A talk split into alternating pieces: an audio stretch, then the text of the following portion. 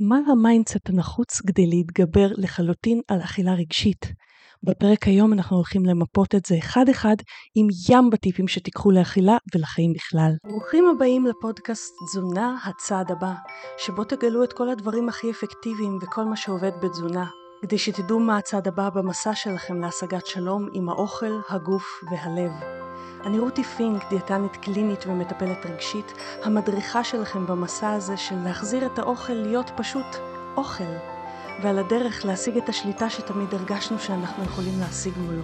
אחרי שראיתי כמה השיטות הקונבנציונליות לשינוי תזונתי לא עובדות עבורי ועבור המטופלים שלי, יצאתי למסע לדייק ולשפר את ההישגים של מטופליי, ואת הידע הזה אני חולקת איתכם כאן. אני בעלת קליניקה אונליין שעוזרת לאנשים מכל קצוות הארץ, מרצה ומדריכה דיאטנים ומטפלים, ודיאטנית שחושבת בעיקר מחוץ לקופסה. הדבר החשוב ביותר עבורי הוא לעזור לאנשים לשחרר את עצמם מהכבלים המיותרים באכילה ובחשיבה שלהם, שעוצרים אותם מלהגיע לשינוי שהם באמת מחפשים, וזאת תוך כדי השגת המטרות הבריאותיות והתזונתיות שלכם. ועכשיו לפרק. חברים, בפרק היום אני מארחת את נוי גובי. נוי דיאטנית, אנחנו נפגשנו בתוכנית שצילמו אותנו כל אחת בנפרד כדיאטניות, תוכנית אה, שתשודר בהמשך ב Free TV. התחלנו לדבר והבנו שיש לנו נקודת מבט כל כך דומה ביחס לאכילה רגשית, כל כך גם השלמנו את המשפטים אחת של השנייה, שאמרתי לנוי, וואלה, יהיה מעניין להקליט את השיחה שלנו לפודקאסט שבו אנחנו ממש חולקות איתכם את הגישה הזאת, את ה mindset הזה, שהוא לצערנו עדיין יחסית נדיר בעולם התזונה. נוי דיאטנית קלינית המתמחה באכילה רגשית על פי כלים בגישת CBT. גם נוי כמוני חוותה אכילה רגשית וקשיים באכילה בעצמה, ולאחר חקירות בתחום היא יצרה את הכלים שיעזרו לה, כלים המשלבים טיפול רגשי ותזונתי. כיום היא עובדת איתם בקליניקה פרטית. אז היי נוי. היי. איזה כיף שבאת. האמת היא שזה כיף לארח סוף סוף פנים מול פנים, אני בדרך כלל אה, מקליטה את הרעיונות שלי בזום. איזה כיף, וגם כל האזור שונה מהמרכז, מתל אביב. נכון, נכון, מדהים, זה אחלה עיר. אז אנחנו התחלנו לדבר והבנו שיש לנו כל כך אותו vibe בכל מה שקשור לטיפול באכילה רגשית, שאמרתי וואלה, יהיה מעניין פשוט להיפגש ולהקליט לכם שיחה של בעצם מאחורי הקלעים של הדיאטניות, כדי להראות לכם שאנחנו לא מושלמות כמו שחלק מהדיאטנים מציגים את עצמם, יש לנו את ההתמודדויות שלנו. לגמרי, וגם אני חושבת המקום הזה, כמו שדיברנו, ש... כל זה העניין של רגש בסופו של דבר, מה שמניע אותנו לאכילה, שזה הרבה יותר ממה לאכול וכמה לאכול ואיזה עולם יש מאחורי זה. עכשיו אני חושבת על זה שחלק מהמאזינים שלנו מאזינים אולי עכשיו ואומרים לא אבל זה באמת רק אוכל ואני רוצה מצד אחד להרגיע כי חלק זה באמת אוכל כאילו נכון. אם אתה רעב ואתה אחר כך מנשנש כי אתה סתם דוגמה לא אכלת ארוחה גדולה ואתה לגמרי. כל הזמן בנשנש אז כן, כן הפתרון הזה הוא לגמרי אוכל לא כל נשנוש הוא, הוא אה, אכילה רגשית. נכון. יחד עם זאת כל כך הרבה מכל תהליך השינוי התזונתי זה רגש זה נפש. נכון, אני חושבת שבאמת ההתחלה, אישור קו כביכול, זה באמת הפן התזונתי. הרבה נשים גם שמגיעות אליי לקליניקה, אז באות אליי ממקום שיש להן אכילה רגשית, אבל הן פשוט לא אוכלות טוב. הן לא אוכלות מספיק, הן לא אוכלות מאוזן, אז זה כן משהו שצריך לשים איזשהו אישור קו בכל שינוי תזונתי או תהליך, ואפילו אצלנו כדיאטניות. ממש. Um, המקום הזה של באמת uh, להקפיד על זה, אבל מעבר לזה, הרגש הוא הרבה יותר uh, מניע אותנו.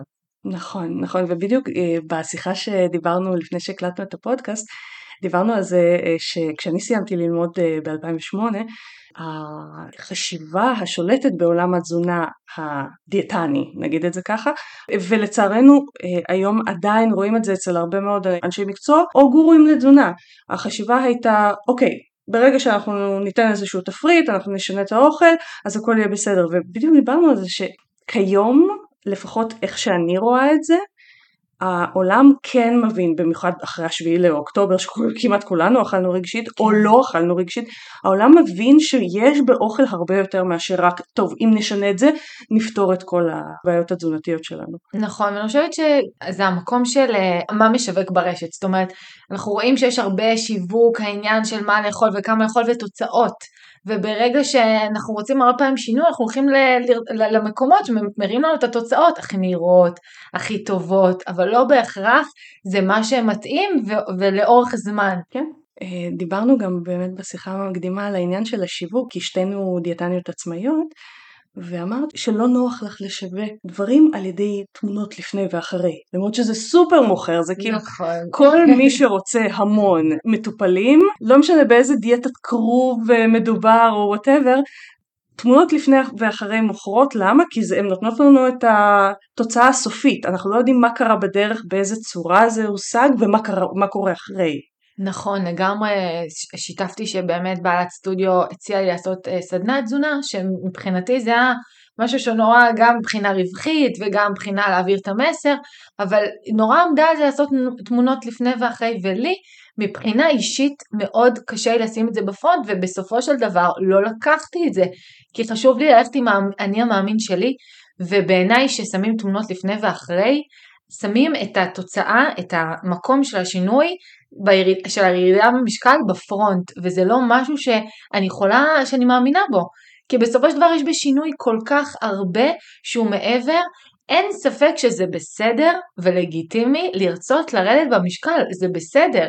אבל זה לא אמור להניע אותנו, לא בגלל זה, אני, אני מאמינה שלא בגלל זה אנחנו צריכים ללכת ולעשות את השינוי, יש עוד כל כך הרבה דברים שהם מעבר, שהמחשבות שמנהלות אותנו של מה לאכול וכמה לאכול, והאם אנחנו מצליחים אה, להתמודד עם החיים ומערכות יחסים שלנו, ומה מניע אותנו, אז יש כל כך הרבה שינויים, וחלק מזה באמת זה הירידה במשקל, אבל ברגע ששמים את התמונות, זה הפרונט.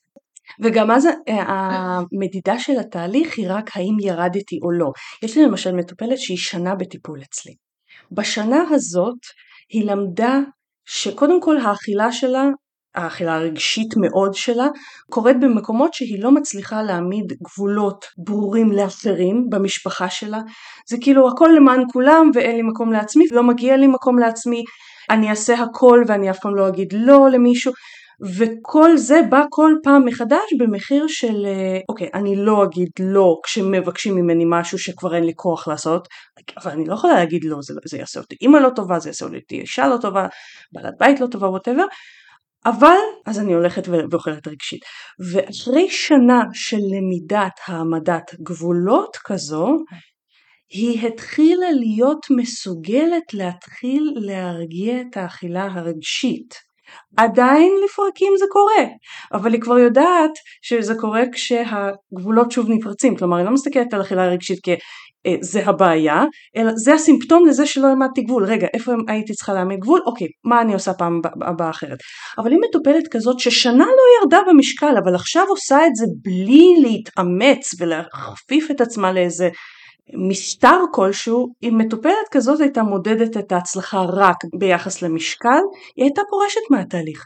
אבל היא בנתה בסיס שבכל התוכניות של עשרות שנים שהיא ניסתה, היא אף פעם לא בנתה בסיס ליכולת לווסת את האוכל בלי לכפות על עצמה משהו ובלי להשתמש בכוח רצון.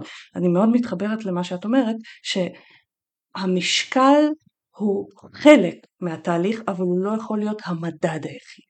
ואני חושבת שהתחלת לדבר על גבולות, וזה משהו שאני עובדת איתו גם המון בקליניקה, כי א', באמת יש את הגבולות הפנימיים של האם אני שמה לעצמי גבולות, שאם אני עובדת 14-15 שעות ביום, או האם אני, אני רק בעבודה וילדים ובעל ולא מוצאת לעצמי שנייה, אני לא, רגע, שנייה, זה החיים שאני רוצה ושואפת, אז מה הגבולות שלי עם עצמי, שהרבה פעמים אנחנו לא שואלות את עצמנו מה, מה, מה נכון לנו, מה טוב לנו, והגבולות החוצה, כמו שאמרת, לשים לאחרים, ואני חושבת שמי ש...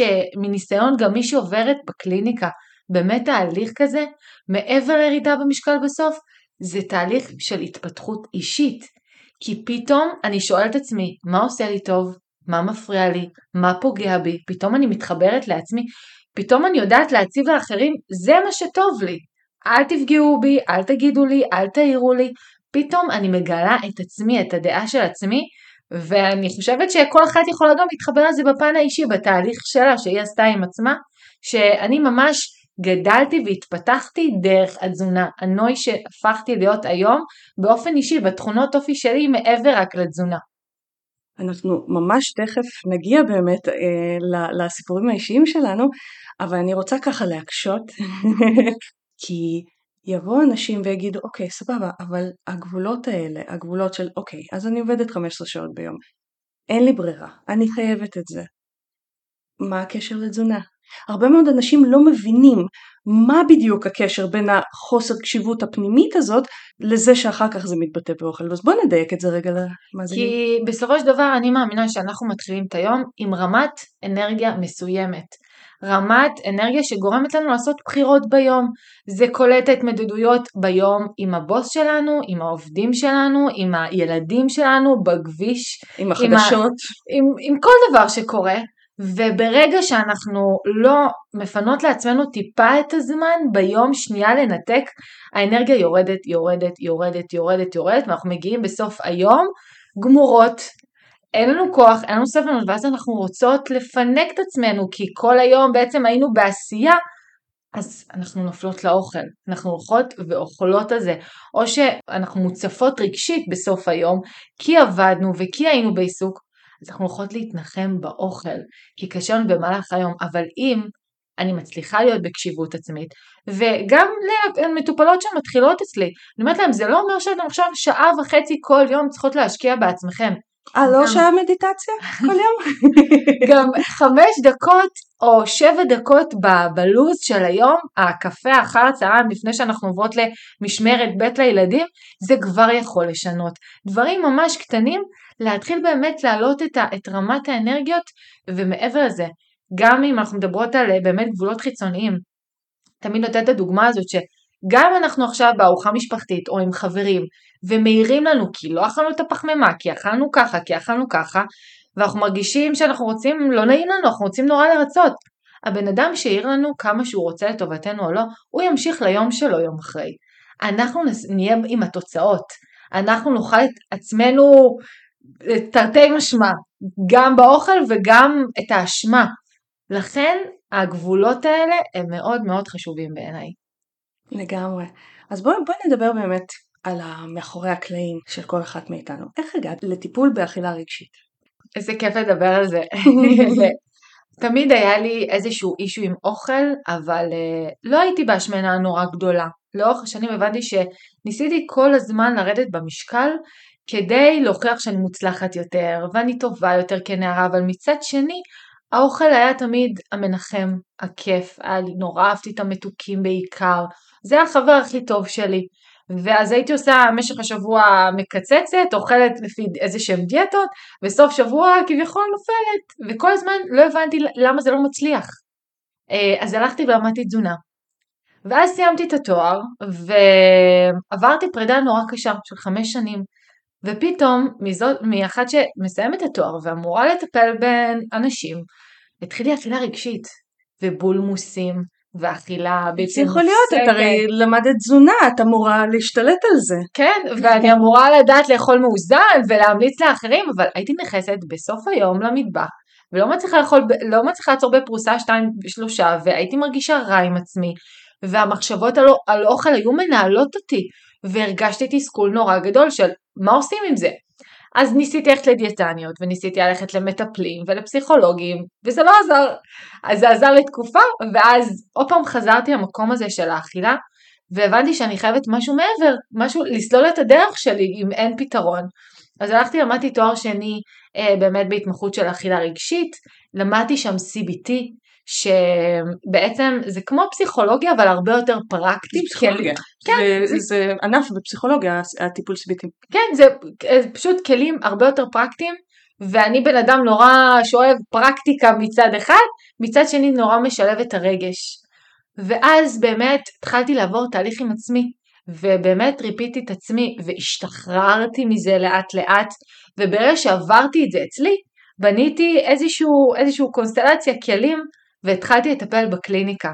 ואני רוצה גם להוסיף שבשנה האחרונה עברתי גם פרידה מאוד לא פשוטה, כבר הייתי כמעט מאורסת, ואיכשהו פרצו לי לטלפון עם אקר, ו- ו- ונפרדנו, והיה סיפור מאוד לא יפה בסוף. וזה כביכול אמורה להיות התקופה הכי קשה בחיים שלי, כי כבר אני בגיל כבר יותר בוגר, ואני מאורסת, וזוגיות, וביום אחד זה קרה.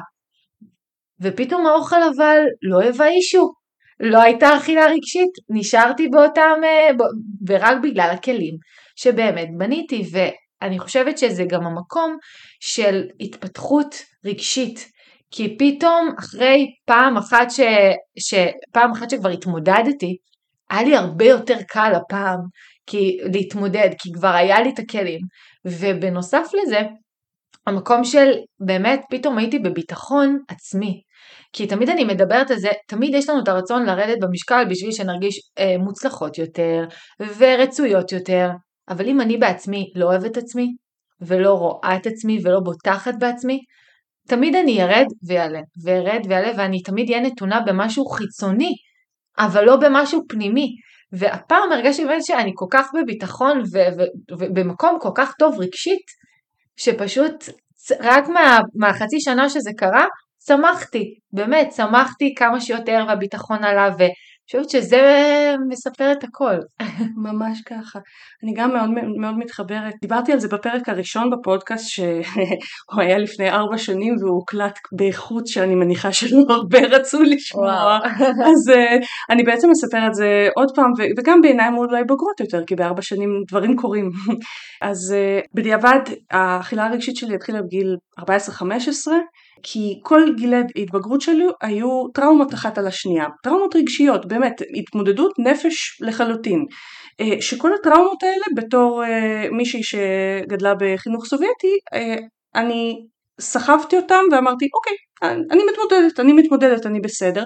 עד שבגיל 18 באמת היה לי דיכאון קליני, ממש דיכאון קליני. מה שהקדים את הדיכאון הקליני היו בולמוסים.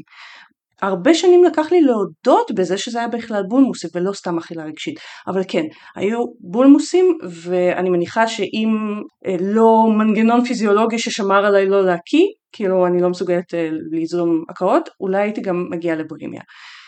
וכמובן קיבלתי טיפול לדיכאון ברוך השם אבל האכילה הרגשית הבולמוסים אולי נרגעו אבל האכילה הרגשית המשיכה ואז הלכתי ללמוד תזונה, הלכתי ללמוד תזונה גם בשביל לעזור לעצמי, כי תמיד הייתה לי נטייה לעודף משקל או לעלייה במשקל, אבל גם כי רציתי באמת לשלב את נושא הנפש שהיה אה, יקר לליבי, ואת נושא הרפואה שמאוד מאוד עניין אותי. ואני זוכרת שכשלמדנו אה, על תפריט של אה, איך עושים תפריט של 1200 קלוריות, של 1400 קלוריות, תפריטי דיאטה, אני כזה מסתכלת על מה שהמרצה כתבה ואני כזה חושבת לעצמי ואומרת לחברה שלי, יעמוד בזה? אבל אז היה טאבו לדבר על זה ככה, כי כאילו מבחינת אה, איך שעולם הדיאטנות היה אז, בעיקר זה היה אה, תוכנית התזונה המתאימה תפתור את הכל. והבנתי שתוכנית תזונה מתאימה לא תפתור את הכל, ואת המענה אני לא אקבל אצל דיאטנית לתסכולים שלי, כי כל ערב הייתי חוזרת והייתי אוכלת. הייתי אוכלת כדי להירגע, הייתי אוכלת כדי להתרכז, הייתי אוכלת כדי לשמח את עצמי, הייתי אוכלת כשאני הייתי בודדה, הייתי אוכלת בדיעבד אה, גם כסטימינג שזה מושג שהוא אה, קשור ל-ADHD זה צורך בתנועה חוזרת אצל אנשים עם ADHD ואנשים עם אוטיזם. יש את הצורך הזה ותנועה חוזרת זה גם הפה מספק אותה מצוין. אז היו המון המון סיבות למה אכלתי רגשית ולא הלכתי לשום דיאטנית פשוט כי יכולתי להרכיב לעצמי את התפריט זה לא מה שעזר. וכל הזמן הייתי מנסה הייתי מרכיבה לעצמי תפריט הייתי מנסה וזה לא היה עוזר לי. והתחלתי לחפש את זה באמת ב- ב- בכל מיני מקומות אה, המון קריאה המון חקירה עצמית המון קורסים מתחום הנפש אה, NLP, CBT וכן הלאה ולאט לאט התחלתי להבנות באמת בדיוק כמוך אה, דרך, דרך שהיא אה, משלי אה, של איך להרגיע את החילה הרגשית, איך לראות בה לא בעיה אלא סימפטום ולטפל בסימפטום שזה בדיוק כמו שאמרת החיבור הזה לעצמי, הביטחון הזה, היכולת להיות מי שאני, להקשיב לעצמי במקום לסתום לעצמי את הפה עם אוכל ולנחם את עצמי עם אוכל, לוותר רגשות במקום לסתום אותם או להרגיע אותם עם אוכל, אה, איזושהי מין לגיטימציה פנימית. את כל זה עשיתי ובאמת האכילה הרגשית נרגעה, המשקל היה יציב, האוכל לא היה אישיו. והרגשתי שזהו, עליתי על דרך המלך, טיפלתי וזה, אבל אז בהיריון השני שלי חטפתי סוכרת. ויותר מזה, אחרי הלידה, הרבה פעמים סוכרת יורדת אחרי שילדת. אה, אבל היא לא ירדה אצלי. ואני כזה, למה? עשיתי הכל נכון, הקשבתי לגוף. הרשיתי לעצמי לאכול כל מה שאני רוצה בלי הגבלה, ומצד שני רוב האכילה שלי הייתה מאוד מאוד בריאה. וגנים מלאים, קטניות, ירקות, דברים כאלה. מה, מה, מה קורה פה? למה הגוף בהתחלה חשבתי מתנק, מתנקם בי, ואז חשבתי על זה ואמרתי, הגוף לא מנסה לעשות לי דווקא, אני מפספסת פה משהו, כי הגוף מנסה להתמודד עם משהו פה. ואז, בגלל שהייתי אז דיאטנית סוכרת במכון סוכרת, עבדתי אז במכבי, אז אה, עלתה בי הידיעה הברורה שלא משנה מה, אני לא מוכנה שתהיה לי סוכרת. והלכתי למשהו שסתר אז לחלוטין את הגישה שלי, כי הגישה של אה, בלי דיאטות אומרת מותר לאכול הכל, ואני הלכתי לגישה של אוקיי אני מתחילה להוריד פחמימות כי זה מה שמעלה לי את הסוכר, הורדתי הורדתי הורדתי, הגעתי לתזונה קטוגנית, שילבתי את זה עם צום לסורגין וכן הלאה, ואז בעצם אכלתי, איזנתי את הסוכר שלי, תודה לאל גם כיום הוא מאוזן כבר שנים אחרי, ואז עלתה השאלה הבאה, השאלה של רגע אבל זה דיאטה, זה כלא, זה אני בעצם מגבילה את עצמי. אם אני נותנת את זה למטופלים שלי, אני עוזרת להם עם הסוכר, אני עוזרת להם עם סינדרום מטבולי, אבל אני קולעת אותם, ואני מונעת מהם דברים. והלכתי הרבה זמן עם השאלה הזאת, לפני שהבנתי שיש דרך לשלב את זה ביחד. גם תזונה שהיא לכאורה מאוד מגבילה, כזו שגם כיום מאזנת לי את הסוכר, וגם את האפשור הזה, את החופש הזה, מהגבלות חיצוניות ובחירה כל פעם מחדש, לא בצורה מעיקה, אלא בצורה מאוד מאוד רגועה ונעימה של חיבור פנימי למה אני באמת רוצה, איך אני רוצה שהאוכל יתייחס אליי. מדי פעם עדיין יש לי אכילה רגשית, נגיד בשביעי לספטמבר חד משמעית אכלתי רגשית, זה היה רמת אה, אה, רגשות כל כך חזקה ורמת ערעור מציאות כל כך חזקה שזה היה כל כך נורמטיבי בעיניי ללכת למקום של ביטחון ולרוב בני אדם, לא לכולם אבל לרוב בני אדם, אוכל הוא כן מקום לא מודע מאוד משמעותי של ביטחון. אבל התאוששתי מזה מן הסתם וכיום שוב גם גם אחרי היום הזה אני שומרת על המשקל הסוכר שלי מאוזן אני קצת בעודף משקל כן אבל חלק מהיכולת הזאת שאוכל יהיה נון אישיו גם לזהות את זה שהגוף שלך יכול לרדת עד משקל X ומעבר לזה אם אתה רוצה באמת לרדת יש משהו שאתה צריך לוותר עליו והאם זה הרמוני בדיוק, זה, האם זה שווה בסך כל החיים לוותר על זה? לי כיום כרגע בחיים שלי זה לא משתלם, אני מעדיפה להיות עם העודף משקל, אני מקבלת את הגוף שלי כמו שהוא, זה חלק ממה שמאפשר לי את הנון אישיו הזה, ויחד עם זאת את השמירה על הבריאות ושמירה לא לעלות. אני נורא מתחברת קודם כל למקום הזה של אה, ברגע שאנחנו רוצים לעבור מלרדת במשקל מסוים או לעשות שינוי אנחנו צריכים לוותר על משהו. כל תהליך אנחנו צריכים לוותר על משהו, יש יתרונות ויש חסרונות. וגם כמו שדיברנו לפני, שאני הגעתי למקום הזה עד לפני חמש שנים, שסיפרתי שהיה לי את האכילה הרגשית אז, הבנתי שסוכר מעובד וקמח לבן לא עושה לי טוב לגוף. הוא מביא אותי למקום ממש של כמיות וממש של כמו אלרגיה פיזית. והיום אני זה לא חלק מהתפריט שלי, אני אוכלת פחמימות מלאות, אני אוכלת, אה, אני, אני אוכלת פירות, ירקות, אני אוכלת דברים כאלה, אבל יש דברים שאני לא מכניסה לתפריט עכשיו, זה מבחירה, זה לא כי אני בדיאטה, אלא כי אני יודעת למה זה יקרום לי ליום שלי, למה זה יביא אותי, זה יביא אותי להיות הרבה פחות מרוכזת והרבה פחות פרודוקטיבית. ולהגיד שכן, גם אני בחודש וחצי מאז המלחמה היה לי אה, יום אחד של יותר אכילה רגשית, וכן, אני עם קילו וחצי יותר במשקל, ויצא לי שאכלתי יותר מאוכל מבחוץ. ומצד שני, אני אומרת לעצמי, א', זה לגיטימי, זה בסדר בתקופה הזאת, וב', גם עד היום העניין הזה שאני בארוחות משפחתיות או עם חברות ואומרים לי מה אבל את לא אוכלת אה, פחמימות את לא אוכלת קינוחים אבל אבל אבל הדיאטנית את צריכה להראות שזה חלק אני לא אוכלת אני, אוכלת, אני לא אוכלת כי לי זה לא עושה טוב באופן אישי. וכמו שאמרנו, הם המשיכו ביום שלהם, הם לא יודעים מה זה עושה לי. ו- ולי יש את היכולת בחירה, וככה גם למטופלות שלי שמגיעות אליי לקליניקה, תמיד אנחנו מנסות קודם כל לשלב באמת ולאזן אה, ולראות מה מתאים להן. רובן מצליחות לשלב בצורה כזאת או אחרת. ואחרי זה באמת אנחנו רואות שהאוכל ברגע שאנחנו מגיעות לאיזשהו איזון הוא לא אישו, ורק שאר הדברים באמת רגשיים הם מה שמביאים אותנו. אני עוצרת ממש לרגע קל את הרעיון כדי להזכיר לכם שכל הכלים שאני ונוי מדברים עליהם, כולל תזונה דלת פחמימות וצום לסירוגין, כבר קיימים ונמצאים במסגרת מועדון מרכז פינק. זה מנוי חודשי עם גישה לכל הכלים שעוזרים לכם לעבוד על אכילה רגשית, גם במסגרת של קורסים דיגיטליים וגם במסגרת קבוצתית בהנחייתי. וכל זה במחיר נגיש ושפוי פר חודש. כל הפרטים בלינקים לפודקאסט. אני מתחברת לכל העניין הזה של באמת האוכל לא אישיו, כי אני כל הזמן אומרת, אני אוכלת דל פחמימות על סף קטוגני, כיום ברוך השם כבר לא לאזן את הסוכר כי הוא מאוזן, המשקל מאוזן, אני אוכלת את זה כי זה הדבר שהכי עוזר לי לאזן את המיגרנות שיש לי.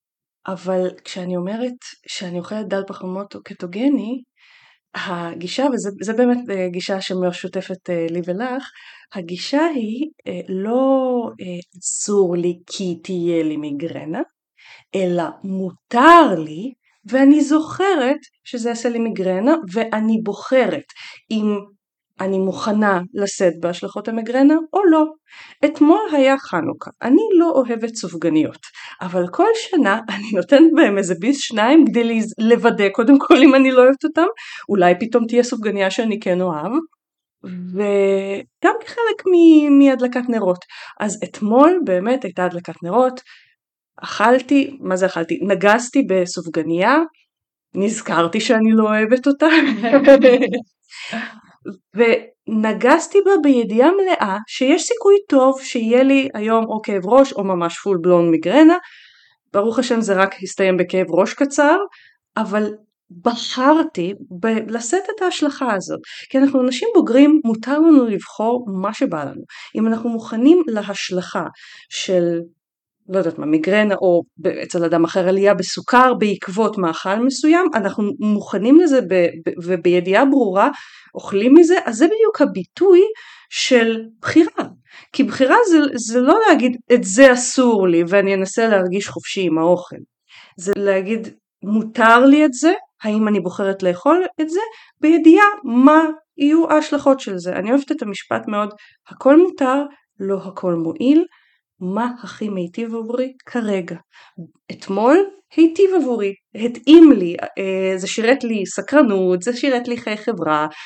היום למשל צפויה הדלקת נרות, זה כבר לא יתאים לי, א' כי חוויתי את זה, כבר שוב בדקתי, כן זה עדיין עושה לי כאב ראש, וגם כי בדקתי וכן סופגניות זה לא משהו שאני מתה עליו עדיין, אז זה כבר לא שווה לי את הכאב ראש שזה אסור לעשות אחר כך. שימו לב, זה לא אסור לי היום סופגניה, זה לחלוטין מותר לי סופגניה, יבוא לי, באמת יבוא לי עם כל הבחירה הזאת, אני אקח. אבל שוב, ההשלכה הישירה ולא איזשהו חוק או תפריט הם המחליטים עבורי זה מה שיוצר עבורי בתוך תזונה יחסית אה, מוגבלת את היכולת כן להיות בחופש.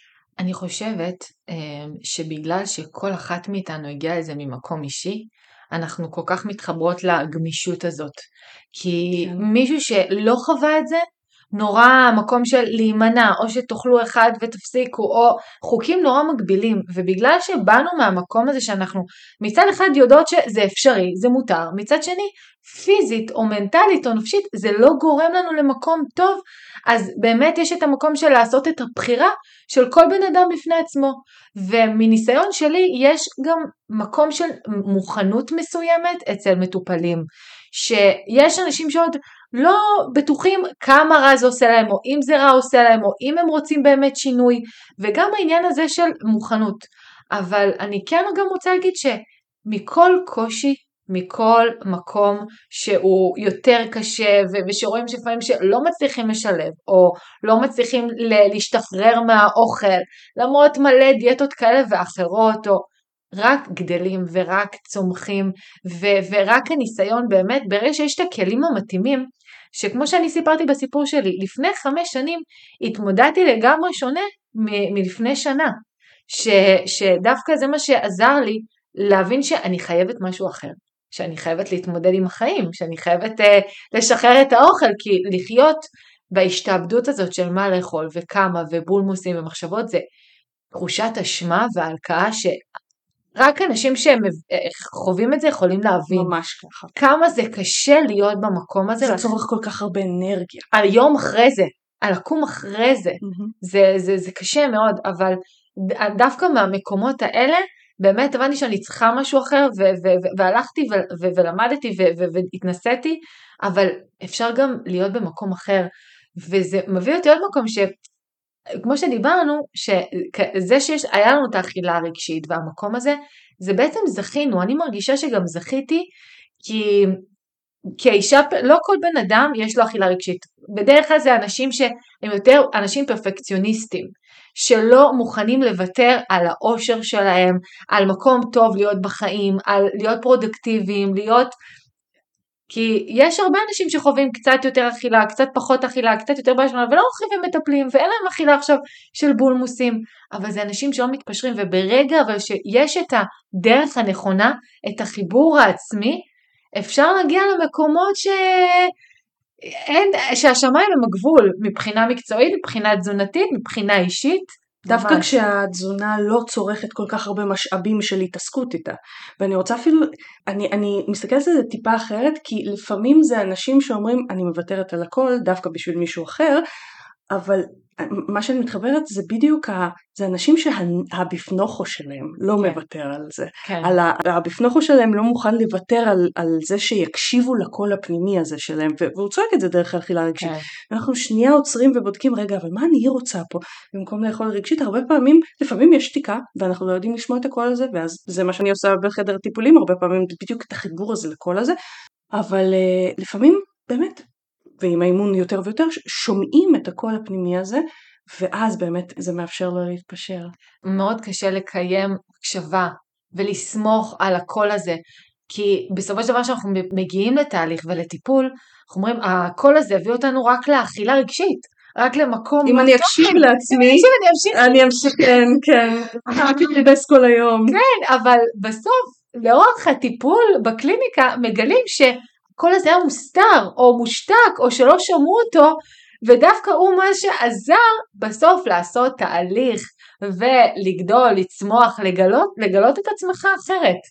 ואני רוצה אפילו להגיד עוד משהו שכאילו לכאורה אנחנו מדברות כל אחת פה טיפלה בעצמה אבל uh, אני חושבת שאחד הפספוסים הגדולים שלי היה שלא קיבלתי את העזרה המתאימה, לא דיאטנית, לא פסיכולוג אלא משהו שמשלב את שניהם.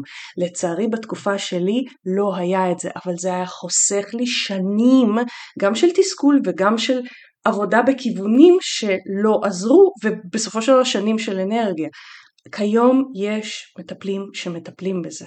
ואני גם רוצה להדגיש שמאוד לא קל להרבה מאוד אנשים לאפשר לעצמם לשמוע את הקול הזה לבד.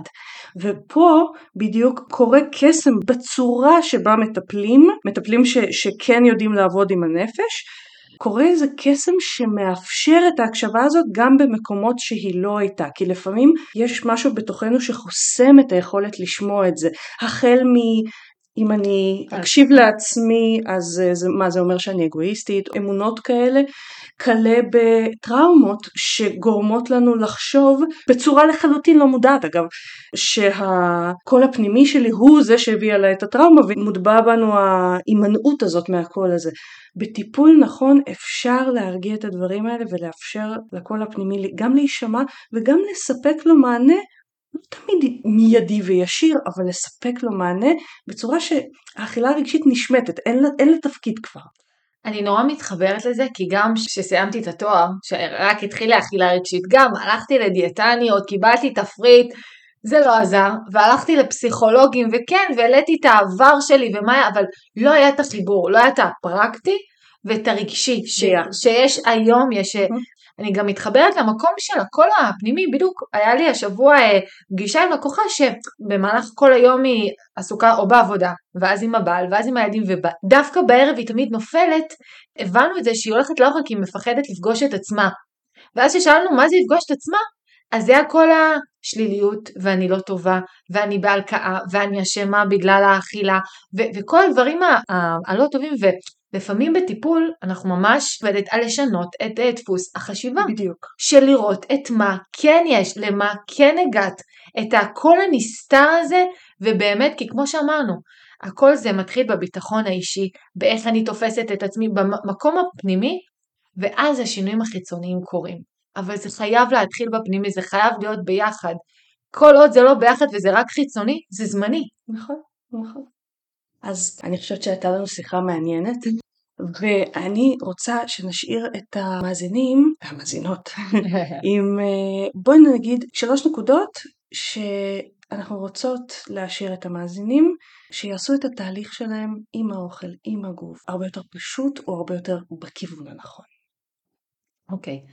אז אני אזכיר קודם כל שתזכורת שאני מזכירה לעצמי כל יום, שמכל קושי שקורה ביום יום, אם זה בכבישים ואם זה באכילה ובכל סיטואציה אפשר או ללכת אחורה או באמת לגדול, לצמוח, להתקדם הלאה, פשוט צריך את ה, לפעמים את ההכוונה הנכונה, את הכלים, או שנייה לעצור ולהסתכל על הסיטואציה, אבל באמת דברים לא קורים סתם, דברים קורים בשביל שנתפתח ו- ו- ונגדל.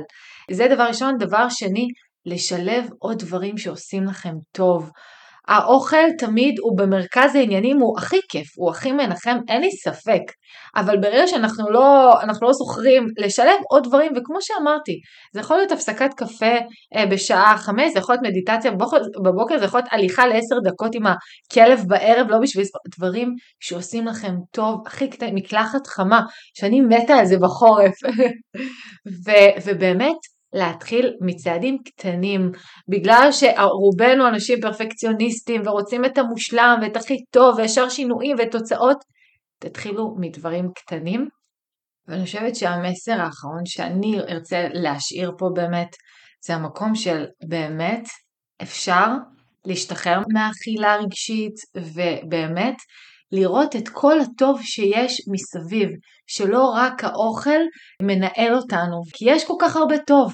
והרבה פעמים אנחנו נמצאים ברק האכילה וזה המחשבות ו- ובתקופות קשות, אבל יש עוד המון מסביב.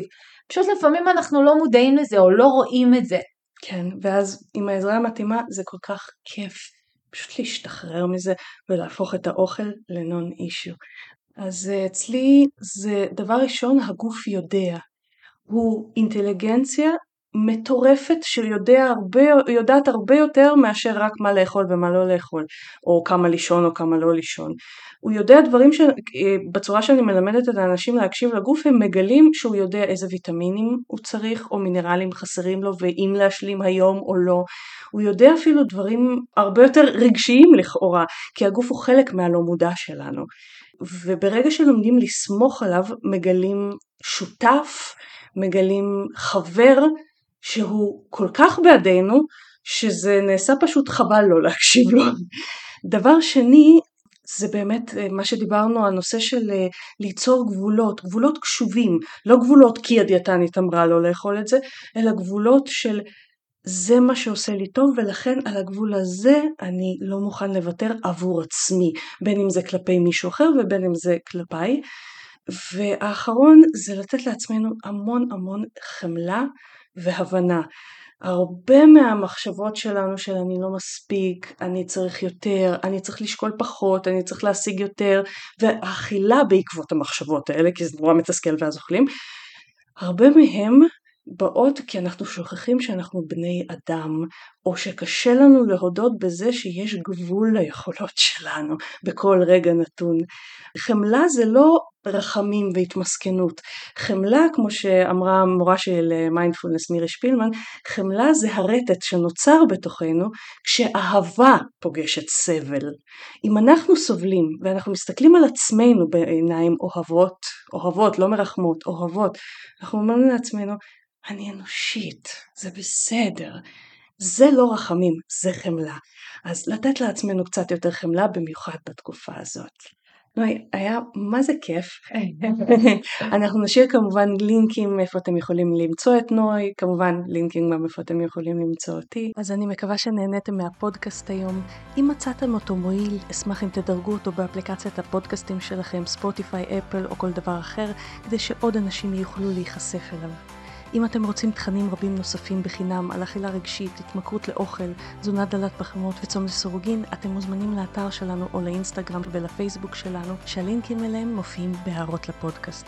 חשוב להדגיש שהפודקאסט לא מהווה תחליף לייעוץ אישי ונועד לצורכי מידע בלבד. בכל שאלה רפואית או תזונתית יש לפנות ישירות לאיש מקצוע.